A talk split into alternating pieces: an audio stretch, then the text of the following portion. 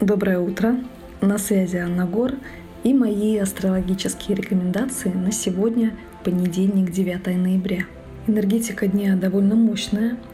День хорошо подходит для начала нового, для закладки фундамента, для посева зерен, причем как в прямом, так и переносном смысле. День также подходит для мужских стрижек, стрижки бороды и стрижки челки – Однако с 14 часов и до 16.30 перерыв от всех важных дел. Это время холостой луны, когда все идет не так, как мы задумали. После 16.30 Луна перейдет в знак Девы, а Дева у нас любит чистоту, порядок и заниматься своим здоровьем.